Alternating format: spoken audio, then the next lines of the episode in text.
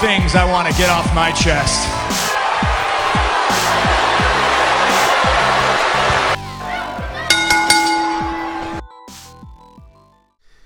What's up, everybody? You know it's Fake Right Podcast, episode three. Hopefully, one day I get to say that it's been 300 episodes. I don't see why not. I mean, I'm always going to keep watching wrestling. As bad as it seems to have gotten lately, um, this is a pretty cool episode, though, because uh, right around this time every year, uh, WWE does a tour kind of of the Northeast, and they come to Bangor, Portland, Boston. Um, this year was pretty cool because you know I live five minutes away from the Civic Center here in Portland, Maine, and they did a house show there Sunday afternoon, and then the following night we went to Raw in Boston. And I don't think I've been to a Raw since 1999. I want to say classic Attitude Era stuff. Um, and so you know I'm always going to compare things to that, but I wanted to see what it was like to go to a Raw in 2015 because um, I've been to tons and tons of house shows through the years, and house shows are great. So house shows are hit or miss. Um, sometimes you get um, a really lackluster crowd. Uh, the production value is not there. Some of the some of the guys kind of write it in and, and you know don't show up really, and you can tell when guys are trying to put on good matches or not, or they're just fucking around. Um, the one I saw in Boston in June when The Rock returned out of the blue uh, had a Seth Rollins and Ambrose cage match. It had Kevin Owens and Cena. They did like a 20 minute, just awesome, awesome match. Ziggler, Jericho, Cesaro, Tyson Kidd had not gotten injured yet. Um, just a stacked card from top to bottom, and it was just a really, really good show. Probably about 10, 11,000 people there, so it was much different than some of these smaller venues. Um, so I'm going to cover the Portland House show, kind of give you an idea of what that's like um, and who we bumped into in the hallway. And uh, then I'll cover the Boston Raw and give you uh, kind of what I at least took away from seeing Raw live and watching it on television. Because there are some there are some differences um, to be noted, I think anyway, and what it's like to sit through a three hour Raw um, with a 30 minute or uh, 45 minute Superstars taping, which uh, they have Cesaro on, uh, beat, is it Adam Rose? Adam Rose. Adam Rose's new gimmick. I would tell you one thing. Um, Adam Rose's new gimmick is just, man, he might have been the second or third uh, match in Portland, but we'll get to that here in a second. So anyway, so um, Sunday it was five o'clock. We all met at a bar, three o'clock earlier in the day. It was so great because we had a couple of friends. My roommate, uh, Lumpy, who's going to get on this podcast sooner than later, as a casual wrestling fan, and um, my buddy Joe and uh, Matt Morin. Uh, and we met up with a couple people at a, bar before, have some drinks, have a little bit of food. Um, and I met a gentleman by the name of Stuart, uh, who is just uh, an awesome, awesome. You know what? I'm not even to say what he is because I think he's English, but if he's listening to this, he's probably going to get pissed at me if I screwed it up. Um, he's a soccer coach here at a, at a, university or a college in Maine, and uh, gonna have him on in the future because we hit it off. I mean, this guy was like a wrestling encyclopedia, and we just kept talking and talking and talking, and uh, we talked about getting him on the podcast in, in the next couple weeks so we can kind of have another voice in here giving opinions. But from what I could see, we share quite a few opinions. So if Stu, if I screwed your name up, if I screwed your um, your uh, your heritage up, I'm very sorry. I think you're English, British. Um, but no, great guy. So we'll have him on soon. Uh, might have a, a, uh, WWE legend on soon. Uh, might have another uh, fellow podcaster uh, who's a who's a good friend of mine, and uh, we'll kind of go from there. So we've been at the bar uh, before, and um, we walked over to the Civic Center, and it's it's really weird because usually in a city before a house show, there's a buzz, or at least the bars surrounding it. Um, you there's there's fans or there's people out wearing shirts and all this kind of stuff um, Portland's a weird market. You know, they were in Bangor the night before. I would assume they probably did more people in Bangor because Bangor is a very historic kind of Northeast Portland. Uh, I mean WWE territory, WWF.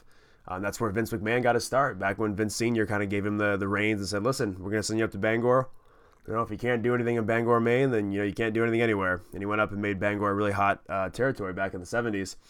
So I think a lot of people from because Maine's a very big state, so you know you have Portland, which everybody kind of knows, um, and you have the rest of the state, which is you know you can drive six hours to the top. So you have a lot of people coming down from the north, the west, uh, uh, down east. Which, if you're not familiar with Maine lingo, down east is far east to the right, far east, halfway up the coast, mid coast, kind of that area, um, going to Bangor. So, and that show ran parallel with the MSG show. So the MSG show was getting Cena, Rollins, Ziggler.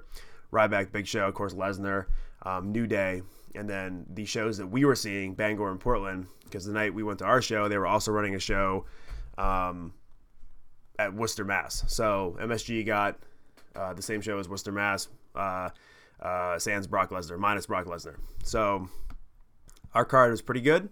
Uh, not so good in some parts, and I'll let you know what, what those matches were. Um, so yeah, so let's get into it. So we go in so on the way in very weird again not not a big crowd so this arena is a lower level arena it's for a, uh, a minor league hockey team they have kind of big concerts there i would say comfortably but seats between 5, 5 and 6000 uh, so smaller than like a td garden or a madison square garden. Um, you know there really is no nosebleed but you know f- fairly big. And i would say conservatively probably uh, 1400 people. I mean it and i've been watching these this these trends the past couple years. I started going to house shows back in early 2012 again and this is probably the least amount of people i've seen at a show. Um, you know if you had to put everybody in one section i would probably say you could fit them all on one side of the arena and the other side of the arena would be completely empty and it's weird. You know, it's it's Portland's not a wrestling town. Portland's very like um, uh, up and coming beer scene, food scene, hipstery. Uh, the last thing that any of those people want to talk about is pro wrestling. But then there's people like me that kind of talk about it and love it. Uh, that that knew of this show. Um, so yeah, tickets were twenty eight bucks, and we got row three in the loge, loge lower area. You know, fifty feet from the ring, twenty eight bucks. Um, so that was a good deal. Um, and you know, it was it, it, was a weird mix. You know, the, the card saw. Um, let's see here. I'm trying to pull up. I can't really call the, the first match of the night was Cesaro versus The Miz. I feel like every time I go see a wrestling show, a house show, The Miz is the opening match, and it just blows my fucking mind that this guy is still a wrestler. That he's still uh, decent on the mic needs to move into a manager role. Um, he's the kind of guy that makes a guy like me go, Jesus Christ, I should have gotten to pro wrestling. Because if that guy can do it, I can definitely do it. Um, Cesaro, good pop. Everybody loves Cesaro. Um, it was a pretty sloppy match though. Uh, Miz looked like he didn't want to take certain moves, and he would put his knee down to almost brace his fall. So if he was taking a move to the face, everything the body, so he put his knee out. And it just took away from the overall pop of hitting the mat, and it just kind of took a lot of the people in the crowd were like, oh, fucked that up. Um, so that was the opening match. Um, the next match, we got to see Heath Slater. So this is like, again, you're gonna see like the the superstars and main event guys at house shows, and at the very end, you're gonna get like guys you might see on Raw. So the next match was Heath Slater versus Fandango. Uh, Fandango is from Maine, actually. I've lifted with him a couple times. He's a good guy. Comes back to Maine every once in a while. Um, you know, but the thing is, too, again, not a lot of people know he's from this area. And it's like, um, got a pretty good ovation. There were, you know, probably 100 people there that knew, family, friends, whatever. Um, this match didn't even, there was like two matches that didn't even start. So this match didn't even start. Heath Slater kept jumping out of the ring, jumping back in the ring, jumping out of the ring for like literally five minutes. And so Heath Slater tries to jump the top rope, and when he jumps the top rope, he slips on the top rope, and Fandango rolls him up one, two, three. that was the match. Not even kidding. So, yeah, man, it just was, ugh, God. Um, people gave Fandango a nice round of applause. I think most people, um, most people knew, um, you know, kind of that he's from Maine. They gave him a nice little standing ovation, and uh, and that was that. So I think the next match was a three-way tag team match with probably all this the uh, the tag teams you don't want to see: Lucha Dragons, Ascension, and Los Matadors. Um, Lucha Dragons probably get the biggest pop out of all of these teams, but it was not big by any means. Ascension got zero reaction along with Los Matadores. Um, kind of a spot fest. Uh, it looked like a minute left to go. Uh, Bad to the Bone played, and El Torito came out and helped help Lucha Dragons get the win. And it's funny because as casual wrestling fans, as like two of the guys I was with, and the other guy knows what's going on, their minds just kind of blown. They're having a good time, but they're seeing like the worst WWE has to offer um, in like Heath Slater and The Miz and Ascension and all that kind of stuff. Like Fandango's great, but they didn't give him a match. Um, can work his ass off. Cesaro's great, didn't give him a match. Can work his ass off. You know, Miz was just not working with him. Um, next match, Braun Strowman versus Swagger. Again, I don't. I can't tell you the last time I saw Jack Swagger. I don't know. I was like, he's still in the company. Um, decent reaction for Swagger. Still did the We the People, which is weird because it feels like it's like a time warp, and that happened like two years ago. Um, but then uh, Braun Strowman, the lights go out. He just he just appears in the ring, and to see this guy in person is, I mean, even from where we were sitting, the ref looked like a child next to him. Uh, and you know, Swagger six five, six six. You know, gave up three or four inches at least to this guy. Um, just an enormous, enormous person. Um, he got the win after like a few minutes uh, with that submission move he does where he bear hugs the guy. Um, it was actually pretty interesting. He's not that bad in the ring. Uh, I've heard reports that he's not. He's pretty green, which he probably is. Um, but they actually let Swagger get in some some offense. Which if this was on TV, it would be the biggest thing in the world. Because on Raw and SmackDown, they build him up to be this guy who needs like ten guys to take him down. Swagger got, got into quite a bit of offense. I mean, uh, you know, no one will ever see this match, but that's you know that was kind of shocking to me. Um, let's see here. The next match, next match was a Divas match, I believe. I'm just trying to cue my notes here.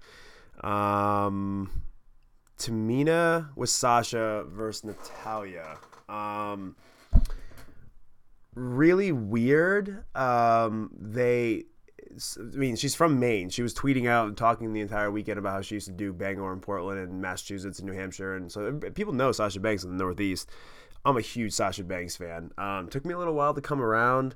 Um, everything from her ring entrance to her music to like her work rate, like she works like a like a cruiserweight. Like she she is really a good. I mean, it's just Sasha Banks just has that it factor and I think people are kind of getting fed up with her not being on Raw as much. So there was a lot of we want Sasha chance. Um, Natalya got a good pop. I fucking cannot stand Natalya. Uh, what ruined it for me was seeing her on Total Divas. She is the definition of a Punisher. That's all I'm gonna say about that match. I think she won with the sharpshooter, whatever. Uh, Sasha Banks got cheered throughout, and lots of Sasha chants. Um, yeah. So next match, uh, Luke Harper, kind of the semi-main. Uh, Luke Harper versus Dean Ambrose. Um, Dean Ambrose, great pop. I've seen him wrestle. I think I saw him do uh, one of his first house shows in early 2012, late 2011 in Augusta, Maine, where he just wore black trunks. He was still Moxley at that Johnny Moxley at that point. Um, and uh, I was like, wow, this guy's pretty good. But then when he came in with the Shield, obviously everybody knows what happened with that. Um, and again, a character who they fucked with and fucked with and fucked with this entire year, made um, serious and then made derpy and then made uh, kind of like slapstick com- comedy and then they teased giving him the belt and then kind of just forgot about him once Lesnar came back. So, um, yeah, but great match. Actually went quite a few minutes. Uh, this kind of got the crowd going a little bit because up until this point there hadn't been too much to get excited about. Um, Ambrose eventually got the uh, the Dirty Deeds for the win. Um, and I took an intermission. Uh, during intermission, I just kind of walked around to see, and it's just so funny how WWE um, chooses to split these shows. And you just walk out, and there's not a lot of themed. It just I'm gonna later on. I'll touch on how this is like way different from Raw. Um, it's just it didn't seem exciting. You know, people were just kind of the 1,400 people maybe that were there were just kind of walking around. They had a tiny, tiny merch table with 60% Cena merchandise, all those orange fucking shirts. Um, and all these kids were like buying it and like excited about it, but like their parents had to like tell them that Cena wasn't there. Um, so yeah, so uh, intermission's done. Uh, good thing about this arena is that beers are only five bucks as opposed to Boston last night where they were ten fucking seventy five. So that's cool about going to a smaller show too. Um, the next match, R-Truth versus Party Pooper Adam Rose. I gotta tell you, I don't like R-Truth. Great guy, I'm sure. Um, just the, the, what's up thing, just not not my deal at all. Um, the Adam Rose character, though, I think is hilarious. Um, he almost sounds like Sacha Baron Cohen almost. Uh, it's really funny just just talking about, and it was really funny too. He he on Raw brought up to Cesaro, which I'll touch on in a minute. He's like, he used to be everybody's favorite, you know, internet darling. You know, you were going to be a championship contender, and now you're here wrestling me.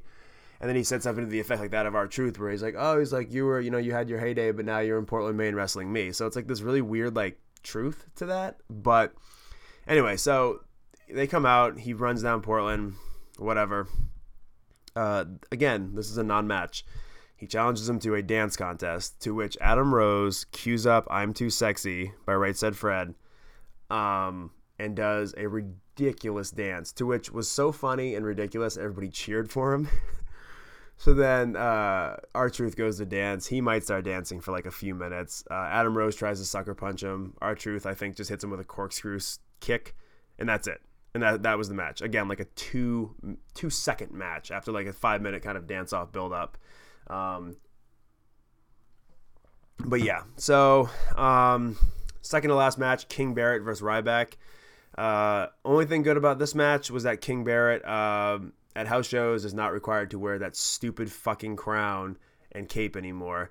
Um, I think he might have still had the crown, but at least he's back to wearing just trunks and kind of trying to be an ass kicker. They need to do some serious rehab on that guy's character because they again fucked around with another guy who yeah let's let's let him win King of the Ring and then let's just bury him and let him go away for a few months. Um, just ridiculous. Ryback, um, I've said it before on this program. I'm sure he's a nice guy. I'm sure he's a hard worker. The uh, he would be perfect in 1989, Ryback. That would be, you know, Vince McMahon, I'm sure, would blow his load for Ryback. And, I, and he probably still is blowing his load for him right now. Um, no pop. Uh, booed quite a bit, uh, Ryback. Uh, not that great of a match. Um, Ryback hit the meat hook after, I don't even remember what happened in the match. Uh, shell shock for the win. Uh, and then now we're we're coming up on our main event. Uh, so before the main event, I remember when I went to Portland last year for a house show. I remembered where Roman Reigns entered from, and then I remembered uh, that there's not many people in the hallways at all, and it's a pretty small arena. You can run from either side to the next.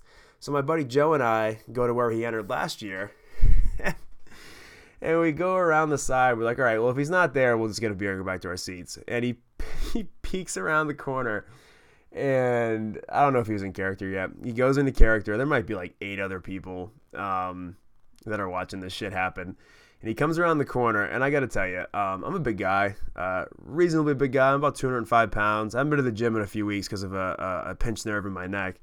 Uh, but I'm a, I'm a pretty muscular guy. Uh, comparatively to my group of friends, I, I am probably one of the bigger people in our group.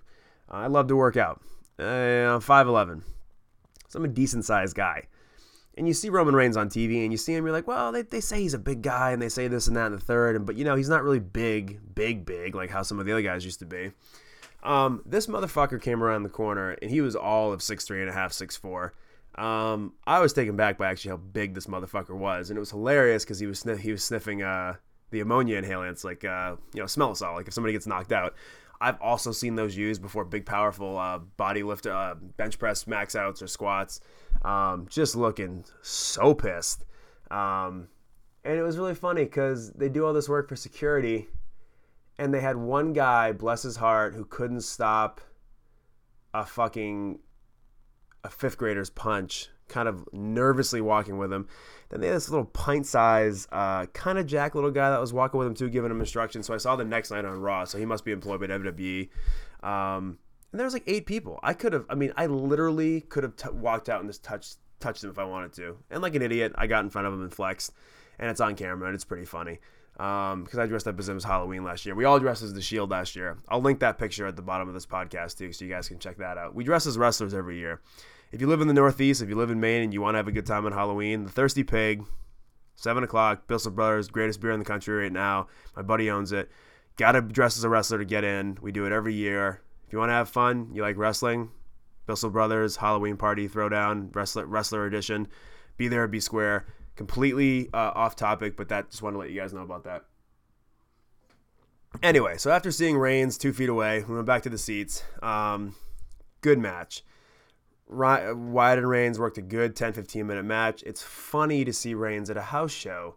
People love him at house shows. Maybe 98% cheers, a few dudes booing. Um, good pop, biggest pop of the night. Um, people love Wyatt too. Good match. Uh, uh, Beef Stroganoff, Braun Strong Ass Man, whatever his name is, came down to try to uh, help Bray. Ambrose came out, um, took care of them. Uh, I, somehow they ended up with a table in the ring, and Roman did a power bomb, uh, walking power bomb into the table, and covered him one, two, three for the win to uh, to kind of send everybody home, kind of happy after a to cover up kind of a subpar show. Um, but it was fun though. I went out afterwards, had a few more beers because I knew that I had Raw the next night. I knew that Raw was going to be a better, you know, more of a spectacle than this.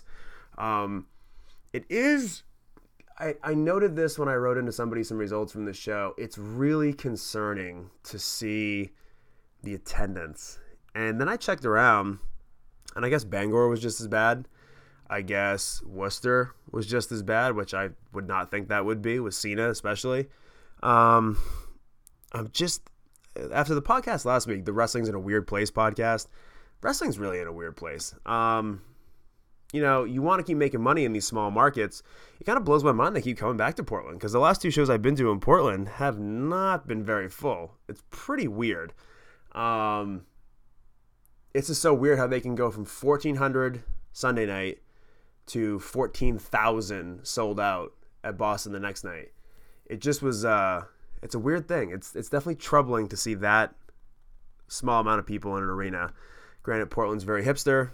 They don't they don't love their wrestling like old Kyle does here.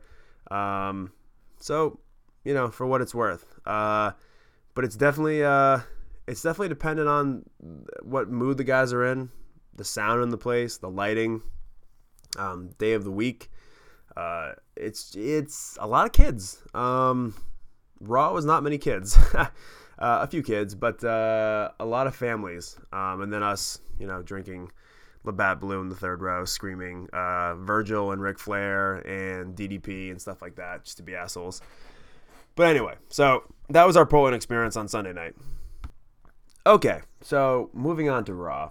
Um, again, like I said, hadn't been to a Raw in mm, 15 years. Yes, 15 years. Uh, the night Stone Cold was named the new CEO of the company uh, by Linda and Stephanie McMahon and heard one of the loudest ovations I've ever heard in my entire life.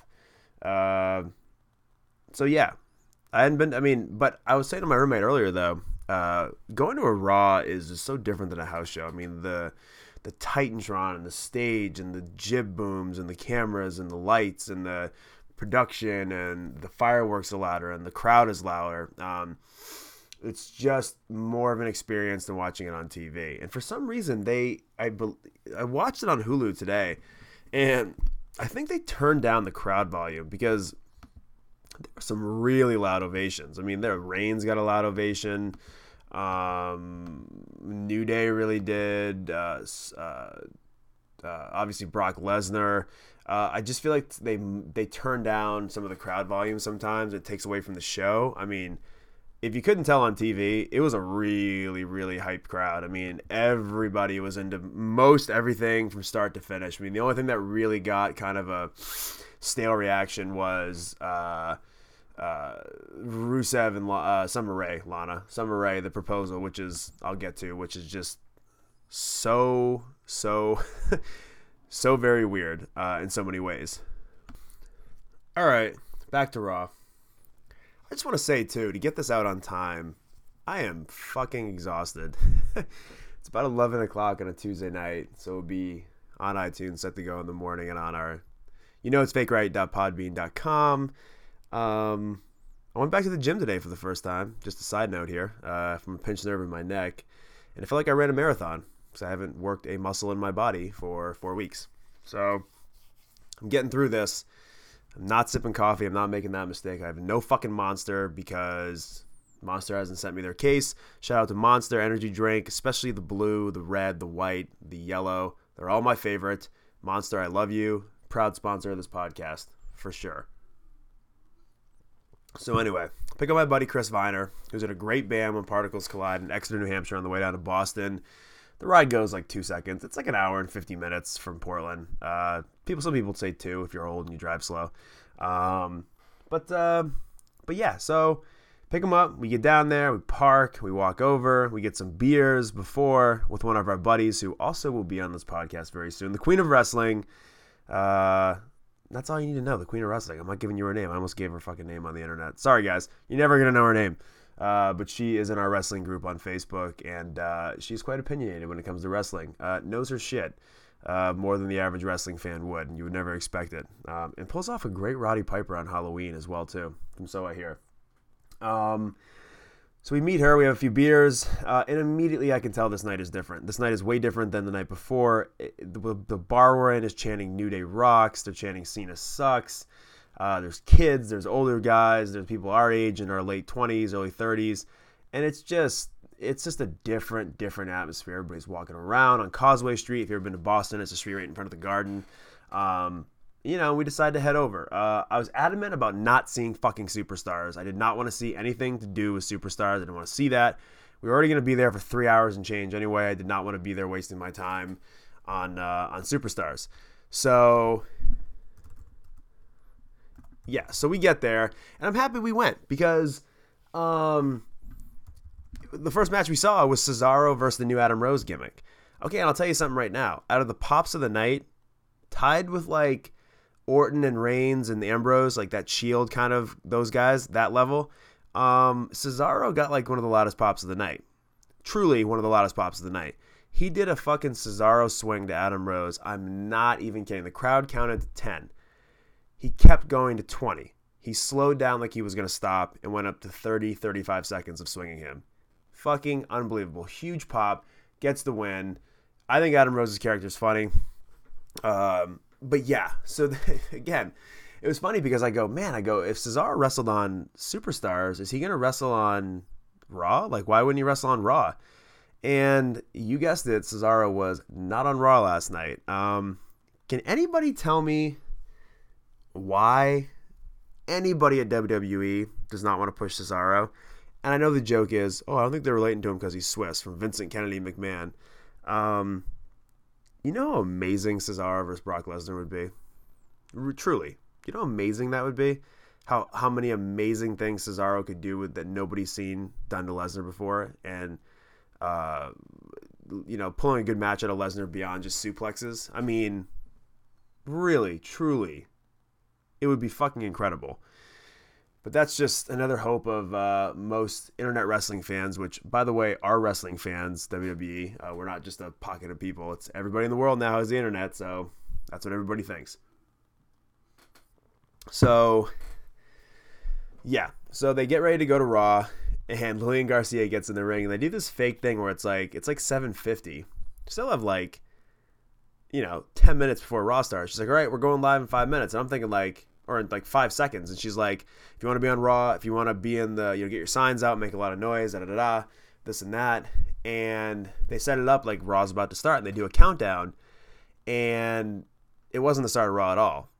They just taped like the segment of like when they pan over the crowd and do all this stuff. It's really weird how they set up these segments before like they go live to actual segments. Uh, like maybe for B-roll or something. Like it's kind of weird. Um, but they like tricked us into getting hype for it, and then they like had like a video package and then I think, um, God, what was the other tag match that happened? Uh, Primetime Players versus um, the Ascension. Yeah, they had that match with like two minutes left to go to live Raw at 8 o'clock. Um, then they played the video package of the Kane and Seth Rollins stuff. Um, then they did the pyro, which I was very happy to see because sometimes they don't do the pyro. Like, I was like, I really hope they do the pyro. It was great. It was super, super loud. Crowd was amped. And then all of a sudden they hit Brock Lesnar's music and um, the place erupts. Uh, first time seeing Lesnar in person, huge pop. Boston loved him. Before he even got in the ring, they were chanting Suplex City. Uh, you know, for two guys who really love wrestling, you know, everybody we were going nuts, me and Chris, but everybody else in the in the place was going nuts as well. Heyman starts cutting a promo. Uh, as good as as good as Heyman is on the mic, uh, this is so much of what we've heard. This is the, what we heard the night after the last time they fought at SummerSlam. Literally just going through the end of the match, and it just seemed like it wasn't going to end. It's like, okay, we're rehashing this stuff. Um, and there still is a weird vibe. Like in the building, everybody loves Lesnar until Heyman starts ripping The Undertaker. As soon as he starts ripping The Undertaker, um, there's some boos. It's like this weird thing where people don't want to boo The Undertaker. Um, you know, even when they show him, you know, doing the low blow and the tap out, like there's just this thing that there people just don't want to boo the Undertaker. So anytime they brought that up, uh, there was boos in the building. I don't know if you can hear them on TV.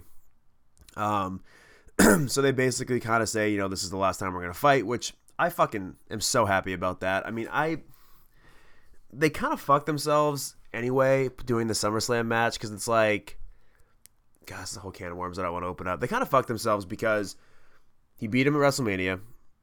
Everybody saw him win at SummerSlam, and then there's no explanation from him or Undertaker the next day, or uh, just no explanation of, of why the match ended that way. It was just so weird and awkward. Now it's like, oh, we're gonna have to wait till WrestleMania to see this again.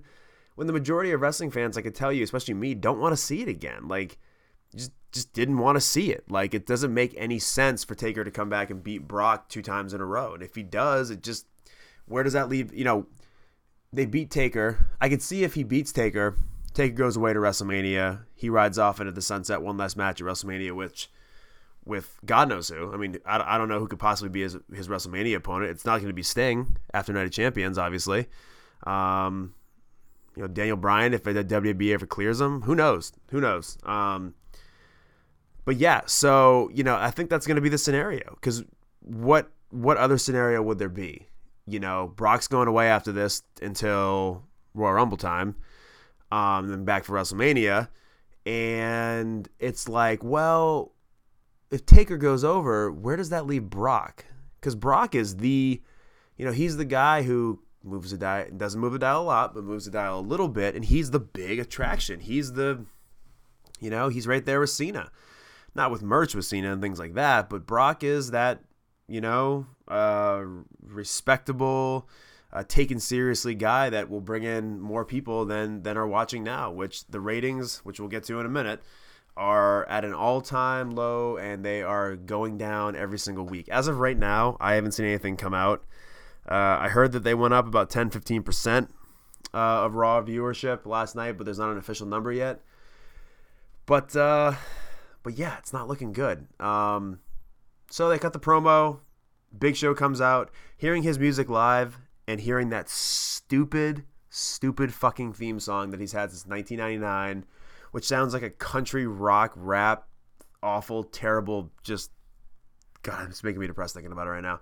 Um, song and just he's just as soon as he gets in the ring, you couldn't hear it on TV. He got a please retire chant, or maybe you could. Um, he says, you know, I tried to take you take you down this past week at Sunday, you know, at Madison Square Garden this past weekend. Um, you know, you were the better man. Shake my hand. And Brock Brock nonchalantly just walks right by him. And as he's trying to go out, he goes, "Oh, I hope I'm a friend. I respect Taker, and I hope Taker beats your ass again, or something like that." Brock comes back in, belly to bellies his big ass, F5s him, leaves him laying. End of opening segment. Pretty long for an opening segment. Uh, nothing was really accomplished with this other than just people getting happy that they saw Big Show, Big Show get his fat fucking ass thrown around again. Um, beyond that, it was you know no storylines progressed. You know, it was kind of weird. And Chris and I were kind of like, okay, like they're trying to get the ratings going. Okay, that was a that was a opening segment. Okay, let's get people excited. Here's Brock Lesnar, but nothing really got accomplished. Um, you know, they go to a backstage segment and then they immediately go to a Roman Reigns entrance. Uh, so it'd be like there was no commercial break. But then So he comes out and great again, I'll tell you, 80-20 cheers. He's getting more cheers. I mean, I think a heel run would be perfect for Reigns like they did with The Rock in 98 when he was finally getting the people, getting the people, getting the people. They turned him and people were so anxious for him to be a babyface again that they believed in him as a heel, they hated him as a heel, and then sooner or later they just didn't want to they just didn't want to boo him anymore and became a good, you know, face for the rest of his career up until the very end. Um so he comes out, and then he just the awkwardness is when they do these TV tapings, they're still in commercial. So he just stands in the ring uh, in the dark by himself, and it's like a real mood killer. It's really weird. They come back from commercial, or they play his entrance. You know, 20 seconds later, Dean comes out, great reaction. Randy comes out, great reaction. The Wyatts, the Fireflies thing live with 14,000 people is is so awesome. It's so cool. Um, uh, they come out and it, again we're sitting there Chris and I are going well they're really trying to pop a rating. Like they're putting on this you know really good six man uh, right after the Brock segment. So they are really trying to keep people like just locked in like oh wow this is gonna be great. And I think they cut out some of the match on TV um, or at least on at least on Hulu today when I saw it. Um, uh, but this was like a 12 15 minute match. Like it was it was pretty good a little slow in the beginning uh, got really good at the end um, the spear that Reigns gave Harper was it looked really vicious from where we were, and even looked vicious on TV. Um, the thing at the end was really dumb with Reigns being like, "I'm gonna beat your ass and end it." Believe that. I can we just let Roman Reigns speak from the heart at some point? You just every line it's like a line in a video game it's like you're it's like he's spew, spewing out a catchphrase that you hear in a video game um but yeah, so the crowd was like at this point, the crowd was hyped. Everything was loud. Um, things were going really well, and I'm just trying to recall here how the how the night went. Um, let's see here. Uh, they show Kane. That's what that's what was next. They show Kane walking, which for some reason Kane got a pop, and uh, he came out um, to the ring. Him and Seth had a verbal confrontation. Again, I'm just so perplexed by WWE right now with this angle. I mean, they have Wyatt and and and um, Reigns, Hell in a Cell. They have Taker, Lesnar, New Day, Dudley Boys. This might be a mid mid show have championship uh, match. To be honest with you, um, I just cannot believe they can't find somebody. And this this again, it it, it they need more clearly defined heels like you have your heel come out and Seth Rollins wearing a Rise Above Cancer shirt. Now, don't get me wrong. Um, I love doing stuff with charities. The business that I run, we work with charities and organizations every single month, and we donate money through our clothing. And I have worked with Susan G. Komen, uh, main affiliate. Um, it, the only guy not wearing a shirt last night was Brock Lesnar. I feel like if you're kind of a face and you're coming out, uh, you can have on that shirt. It even works for the New Day because um, they're kind of fan favorite heels a little bit. But uh, having the shirt on Rollins and having it on uh, some of these heels, eh, like the Bellas, it just it just blurs the line between heels and baby faces and, and who we should cheer for. It's like you're you're, you're gonna cheer you're gonna cheer and boo a guy Seth Rollins who eh, you know dated a Nazi and sent dick pics and you're supposed to be this dastardly heel and um, you know, is this little slimy guy, but it's like he's wearing a Rise Above Cancer shirt. How should I boo a guy wearing that shirt? Like it's like the weirdest thing. Kane and him had a back and forth. Um, then the weirdest thing happened, and this is where Raw got really weird in person. Um, seeing it live, you're happy because you see somebody coming out and it's a pop and they're feeding the crowd and it's loud. But watching it back on TV, it's really weird because you get caught up in it when you're there. Because this is an awesome experience. It really is. Uh, we had great seats. Um, but Stephanie McMahon comes out, who the last time we saw her, she was dancing with New Day and she was a face. But before that, she was part of the Authority and she was trying to screw Sting. And before that, she was trying to screw uh, Cena and all this stuff. Um, and they, they flip flop so much. It's so confusing to the casual viewer. You can't invest in anything she comes out and she starts talking about uh, Tom Brady and getting all these cheap pops like she's Mick Foley in 1999, talking about how he's a winner and how he doesn't cheat to win like Seth and he leads and Seth should lead. And she basically says if Kane wants to be your tag team partner later tonight, uh, he can be or something like that. Um, and it just was it. She just leaves. So you're like, what? But then they go backstage and she's heel Stephanie to the New Day. And it's like, what? You just, it's. I know what's going on because I know wrestling. A casual fan, I will bring this up many times in this podcast. A casual fan tuning in won't know where to begin. They're going to feel like they're the dumbest person in the world because unless you watch all the time, which is a very small majority of people who follow every single thing they put out uh, week to week, you're going to forget. And I think I heard it on somebody else's podcast. Solid Monster Sounds Off, one of my favorite podcasts. He does a great job. He was talking about how they want you to forget. Week to week, it used to be that storylines bled into the next week, next week, next week, built to a point, and then you got a payoff. Um, that's not the case anymore. They promote the show for that night, like he said in his podcast, and the show is just that night. And then the next the next night it's different, and the next Monday it's different, and something could happen the week before, and they want you to just flush and forget it because each week's a new week, and that's why you see people dropping off in ratings because things change so much, and it's like you want people to be attached to something, and you're not letting them be attached when you do all this flip flopping of characters, even if it is Stephanie McMahon. So, you know, yeah, you know, so it live, it's different. Seeing it back on TV when I watched it today, um, man, it just uh, it it was really confusing. If you were watching it at home, it, you you would be really confused. I think up next was Sheamus versus Neville, which fuck, this was so depressing. Neville, like you just constantly call him like a leper. I think JBL calls him a leprechaun now. I've seen this guy like four times in the past year in person. He's fucking jacked. 5'10, 5'9, probably 200, 210. Absolutely so impressive in person. Um, what the fuck are you doing with him? You have him come out and you have him just get one, two squash match to, to Sheamus, which, by the fucking way, WWE, I am really looking forward to seeing what you do with Sheamus with that briefcase because when that motherfucker cashes it in, it will probably be the most booed cash in next to The Miz ever. So that's all I'm going to say on that. I cannot believe uh, Wade Barrett was at ringside for some reason, so they got all of the uh, the British guys or the English guys in, in one segment, so that was probably good enough for Vince. No idea why this happened. Um, I was pumped up about. Uh, uh, Kevin Owens coming out, and uh, this was like a this was really weird. They almost did like a house, and you you probably wouldn't even see this at a house show because Kevin Owens has been working Jericho and Cena and all and uh, Cesaro at house shows.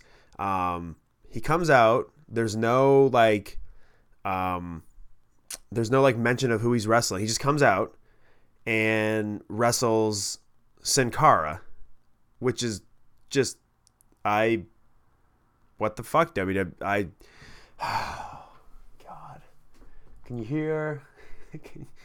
Can, you hear the frustration in my voice? Um, well, so he finally, after a few minutes, gives him the pop up power bomb. Excuse me. Um, he starts beating him down. Uh, uh, Ryback comes out to zero reaction and uh, and some boos chases him out of the ring. Owens comes out of the ring and actually runs right in front of where, my, where my, me and my buddy are sitting. And he's so good as a heel. As the camera comes off him, he turns around the corner, and there's this little kid with a belt and a Cena shirt. And the kid is like, F you. You know, I don't know if he's saying F you. He's screaming at him. Owens pretends like he's going to cock back and hit him. And he's he's not even close to the kid, but he's just, you know, he does a little lean in.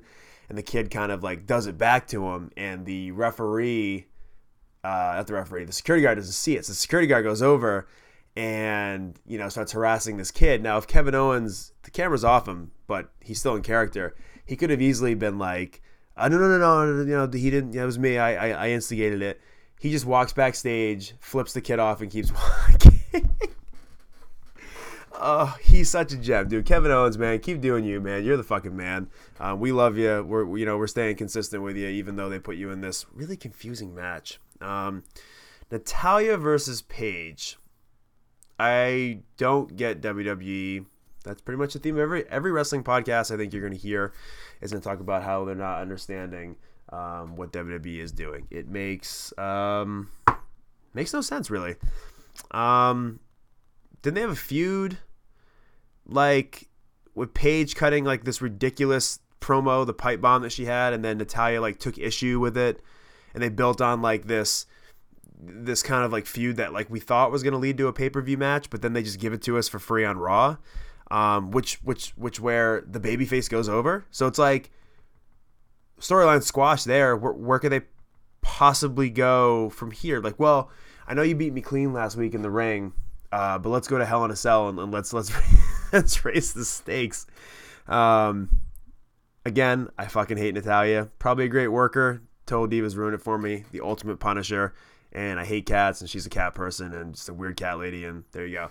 Paige is cool. Uh, people really are into Paige. Um, interesting side note here: the entire night, probably four or five separate times, the crowd chanted very, very loudly, "We want Sasha." I mean, she she's from Boston. She trained in Boston. Got her start there. Um, so the guy I was with is in a band, like I said, a great duo when particles collide look them up if you get a chance and he's a drummer and his his wife is the lead singer sasha and so they kept chanting we want sasha so every time the crowd would do this because it's you know 12 13 14,000 people really chanting this loudly he would he would tape the audio on his phone and he's gonna he's like man he goes i'm gonna try to get sasha to let us have this on our next record and it was great because they did it this over and over and over and over and over again. Um, when when they were bored, there was a few times, little some spots in matches, like especially at Natalya versus Paige, they were chanting it. Um, Sheamus versus Neville, they were chanting it. Uh, in between commercial breaks, they were chanting it. Uh, WWE, you look, give people what they want. You got to stop this. I mean, people in the back have to hear it. I mean, you have to hear it. You have to see it. I mean, you're hearing these people just chant "We want Sasha" over and over and over again. And I'm a huge Sasha Banks fan. Let her let her run with it. Let let her see what she can do.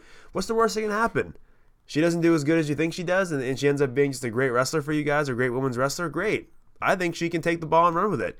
And for fuck's sake, stop calling it the Divas Championship, please. I don't know how you can promote a show for NXT Takeover with Bayley and Sasha Banks to call it the women's championship and then go to Raw and be like, yeah, but the Divas title, fuck your fucking Divas title. That belt is so atrocious. I if I was if I was any whoever has the most pull there as a diva, I would go to Vince McMahon himself or anybody in charge and say, can we please change the belt? What's the worst thing that can happen?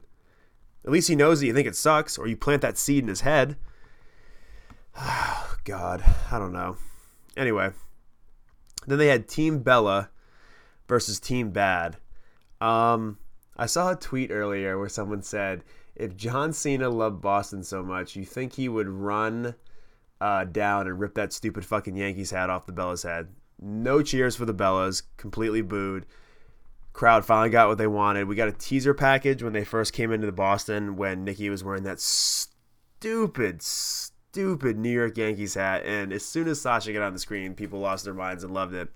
So she comes out, they cheer. Um, even when she wasn't in, she was getting the chance. Um, you know, eventually, uh, Team Bad ends up uh, going over here with Sasha with the uh, the bank statement. Um, I think Sasha's the next big thing. I mean, I know they put it on Charlotte, but Charlotte to me is just very vanilla. Out of the girls they called up, I think Sasha's the last back. I mean, she's relying on her the the woo when she does the woo in interviews, which she did after this match. It's so awkward.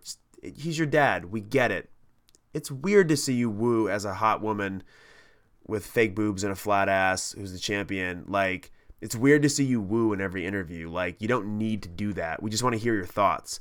Um, out of all of them, she's the third back. I like, um, um, Jesus Christ, can't even think of her name right now. Um, last kicker. They, uh, Jesus Christ, I can't even. That, that's that's how tired I am right now. I am. Um, I am Becky Lynch. Jeez, I can't even think right now. I'm so tired. It's midnight here. Uh, Becky Lynch second and uh, Sasha Banks first. I mean, Charlotte Flair. It was weird how they just took they put that on her. They could have built it more. Um, but I would really love, and they, you know, and all of this too. It's kind of funny. They have so much talent up there right now that they don't know what to do with it. And all this talk a few months ago about how Eva Marie was the next big thing and getting a push. Sit the fuck down, Eva, Eva Marie. You just injured Carmella at a house show. You forgot to kick out twice on televised shows. You have a very long way to go, and your fake nose and your fake tits are not going to get you there. Please go with the people who the people want, the audience wants. Sasha Banks, Becky Lynch, Paige, uh, even a small pocket of weird cat people that like Natalya. Just give people what they want, please. I can't stress this enough. Only like 50 year old perverts and like 15 year old boys like the big fake tit thing. Nobody cares, Vince McMahon. That day is that ship has sailed. Nobody cares. Um, so yeah. Then a really weird segment um, with Rusev. And I cannot believe they gave this segment like 12 minutes or 15 minutes. Summer Rae and Rusev, where she calls him Ruru a few times and proposes to him. And the crowd's chanting no. And he tells everybody to shut up. And then he says, Yes, but not yet. Get me a championship or help me win a championship. And then, yes. Um, what am I supposed to think about this WWE? I, I um, I'm not going to give this any more attention because this makes absolutely no sense. Uh, the Rusev and the Ziggler thing has gone on far too long. Lana is out. Summer Rae is terrible. Uh, you're having her propose to Rusev. I, I, I'm failing to see the storyline here. Um, call me crazy. Um, so then we have, you know, like 10 minutes left in Raw. You know, if they go past the hour, you know, 25 minutes. And um, they've been booking and building and building and building this big U.S. Open challenge all night. So you're thinking like, wow, like they're going to give this like 20 minutes.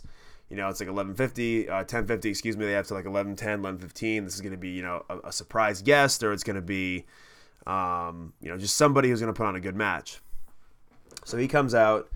He does his whole kissing people's ass thing with uh, he's back in Boston, whatever. Uh, it's still mind blowing to me that he gets booed so badly in his hometown. Uh, it's funny. It it uh, it's really sad. You know the thing is though, you know what would make that crowd cheer him is if he came out and he cut a scathing fucking heel promo saying they can kiss his ass for all the years of booing him. People would leave there going, John Cena is the coolest motherfucker. I'm a fan of that guy. Um, but uh, WWE, you obviously know better than your fans or what the fans want. Uh, just keep shoving them down our throats. Um, so Ziggler's music hits. And there's a really good pop, really good pop, because a lot of people are like, well, okay, I guess he's coming out, coming out, uh, Total Divas storyline where he's hitting on Nikki, which I still think is a complete work, and it's just a, a, a storyline for them to try to bring over Total Divas fans to Raw, which is not going to work. So he comes out, or doesn't come out, excuse me. He, he gets drug out of the back by the New Day, who up until now have been a face act, turned heel because they were so corny, now have, have partially been faced because they're so entertaining and they're so good. Literally, are the best part of Raw every week with Xavier Woods and that trumpet. Um, it's just so funny. It's so funny. Um, but they come out looking like they just gang beat up this guy, and it's like, well, wait a minute. You're now these vicious heels, so I'm supposed to take you seriously now. Um, so I'm confused by that. They come down they you know it's kind of funny. You know, probably next up to challenge him would be Kofi because last week it was Xavier, and it's Big E, which immediately at that point deflated the crowd. I could tell you at that point the crowd was like, meh. Um, the worst of the Open Challenge matches to date. I think most of the Open Challenge matches have been very entertaining and. Um, you know, very, very, you know, highly you know, competitive, and just you know, look at where they've started with Kevin Owens and Neville and Sami Zayn and you know Cesaro and all these awesome open challenge matches. This just didn't live up to the hype. You know, the crowd was tired at this point. We're three and a half hours in. Um, the match at the end, just the ending of it was just so weird, and it was hard to tell in person when the cameras cut off. So I watched it today back on Hulu, and the cameras cut off when the New Day got the better of the Dudleys. Uh, the awkward like the the awkward super kick that Ziggler gave Cena. So it's like maybe they're trying to set up something with Ziggler and Cena because Cena's scheduled to go away here um, for a few. People have been saying months. I heard six weeks. Uh, I, I, highly doubt WWE in their fragile state right now would want their top money making babyface to go away. Uh, not even babyface, just moneymaker to go away for months um, after this next pay per view. So I would I would say a month to six weeks, maybe if that. Miss one pay per view and come back in time for the second one. Um, which I think would be TLC. So, New Day, Smaj ish finish. Uh, Dudley Boys, Ziggler, New Day, they all fight each other. New Day leaves triumphant, I guess. Building the tag, they tried to cram all this shit into one, but the only thing that was really crammed into it was just the, the tag team bout because Cena is not set up with anybody yet for the pay per view, and neither is Ziggler, but it's looking like it's going to be in both. Then, as soon as the cameras go off, New Day comes back into the ring. They get their asses kicked.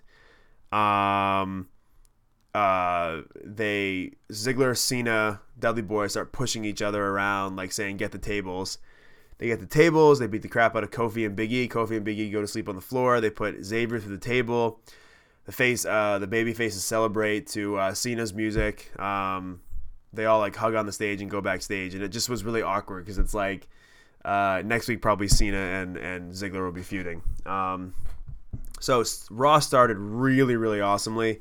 Um, some of the segments were weird. Uh, it, you know, it's, it's it's entertaining. It really is. If you get a chance to go to a Raw, really go or pay per view.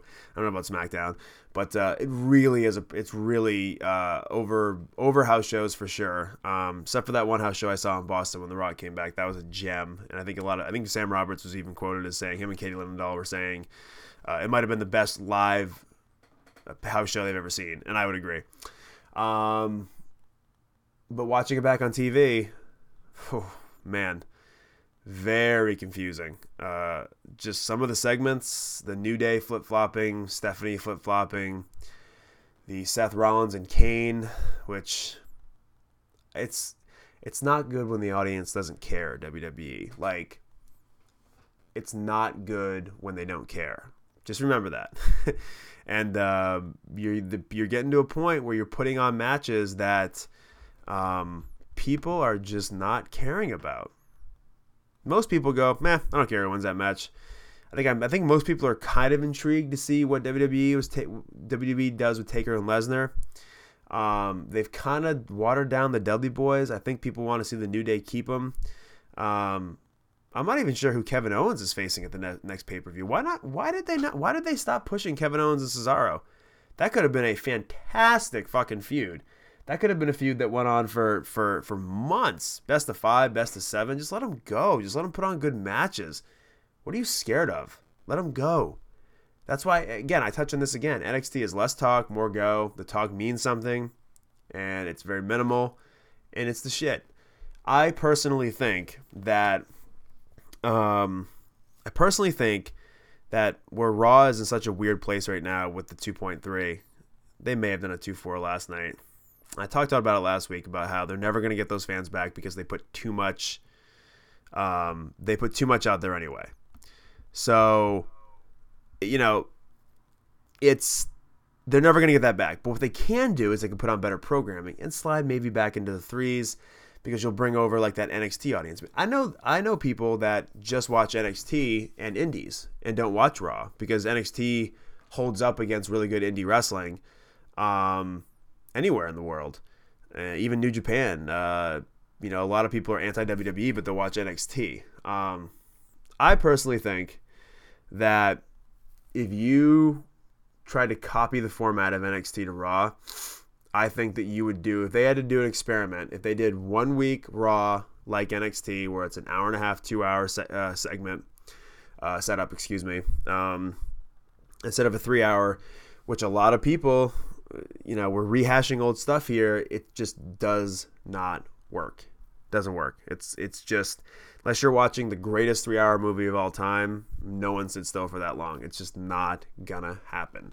Um, so it's just uh, they do things to pop ratings, and um, people now don't watch it live.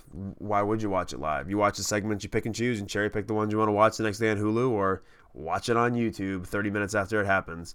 Um, but if you're putting on good matches that you can't get all on YouTube, or that you have to kind of watch live because you don't want to wait till the next day, like Owens and Balor and the women's division down in NXT and Samoa Joe and Sami Zayn and Neville when he was there and Enzo and Big Cass and uh, you know even Baron Corbin I think is going to be a great heel. Um, I feel like if you put a experiment together, I, actually, you know what? No, there isn't. There was an experiment. Brooklyn SummerSlam.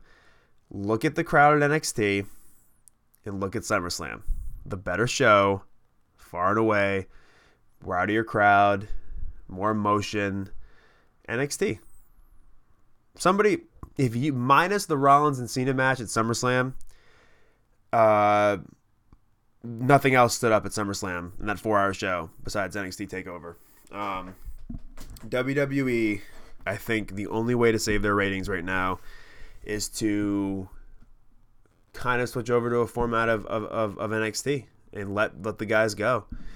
Bring Finn Balor up. Uh, bring Enzo and Big, you know, just let them wrestle. Let them be larger than life characters. Um, and I think that primarily has to do with Vince McMahon versus Triple H. Triple H confirmed just yesterday in an interview he is in control of NXT. Vince doesn't have the final say. Well, there you go. That's why NXT is NXT. That's why um, it looks better. It's shot better. It's not overly produced. The the announcers are, are produced less. You can tell. Um, and then you look at WWE, and it's just the over the top announcing, um, the segments that make no sense, the three hour format, um, the content that's there's too much content out there, the overexposed baby faces, the overexposed heels. Um, it makes no sense.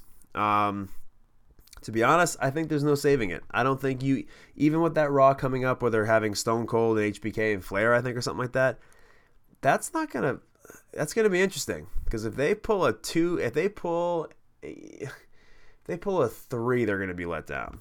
You're bringing back the biggest star next to Hulk Hogan and The Rock in the history of wrestling to make an appearance on Raw, on Raw, not for Tough Enough, not for any of this other stuff, on Raw to come out to his music like Stone Cold's supposed to if they do a two eight, man, you're gonna see Vince. You're gonna. It's gonna be.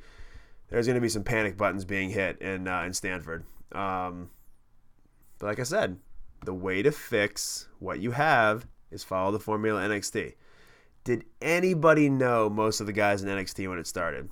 Over time, they casually brought in the Sami Zayns, the Owens, the Joes, the Finn Balor's. But up until last year, it was unknown people Enzo and Big Cass, um, uh, all of the women, uh, the original Shield, uh, you know Rusev, Roman, you know, all these guys. Like they, no one knew who they were, but the wrestling and the format made people invest. That's my idea. I'm gonna be anxious to see this next year play out. This is a critical, critical year in the history of pro wrestling. Um, you know, the, it's it's it's critical. I'm gonna I'm always gonna be a pro wrestling fan. I always hope for the best. Uh, but these declining ratings and this booking and just the overall dilemma they have with NXT being better than their, their current product. It's gonna be it's gonna be uh, interesting, not fun, interesting to sit back and watch this unfold. Um, so yeah, so it's uh, it's pretty late here uh, in Portland, Maine. Uh, I have had a tough week. It's to be tougher tomorrow. Uh, but uh, you know, it's two late nights with wrestling back to back. Um, those are my house show and Raw results. What I saw, what I thought was cool in person. If you get a chance, go to these live events. Um, there'll always be something good that you like. Uh, the show I went to in Portland, it's a, it's a small market. It's a weird uh, city for pro wrestling. But if you get a chance to go to a house show, it's great because they they're much more laid back, but you get a chance to kind of see the guys up close more, and, and you know they, they put on better matches sometimes. Uh, but Raw the next night, uh, as far as production value and the the loudness and the scene it was, very very cool. Uh, so if you get a chance, go. Um, and you know if you get a chance to accost Roman Reigns in the hallway, flex in front of him too. That's the biggest advice I can give you. I did, and also dress as him as Halloween. If I can link that on the on the uh, the podcast as pictures and links. I will do that. Like I said, it's late as fuck here. uh, thank you guys. Uh, we're getting a lot more plays every every week. I appreciate you guys spreading the word. Like I said, might not always just be me talking. It might be guests. It might be phone interviews. It might be uh, friends. I'm gonna switch it up here in the coming weeks. Thank you guys for supporting.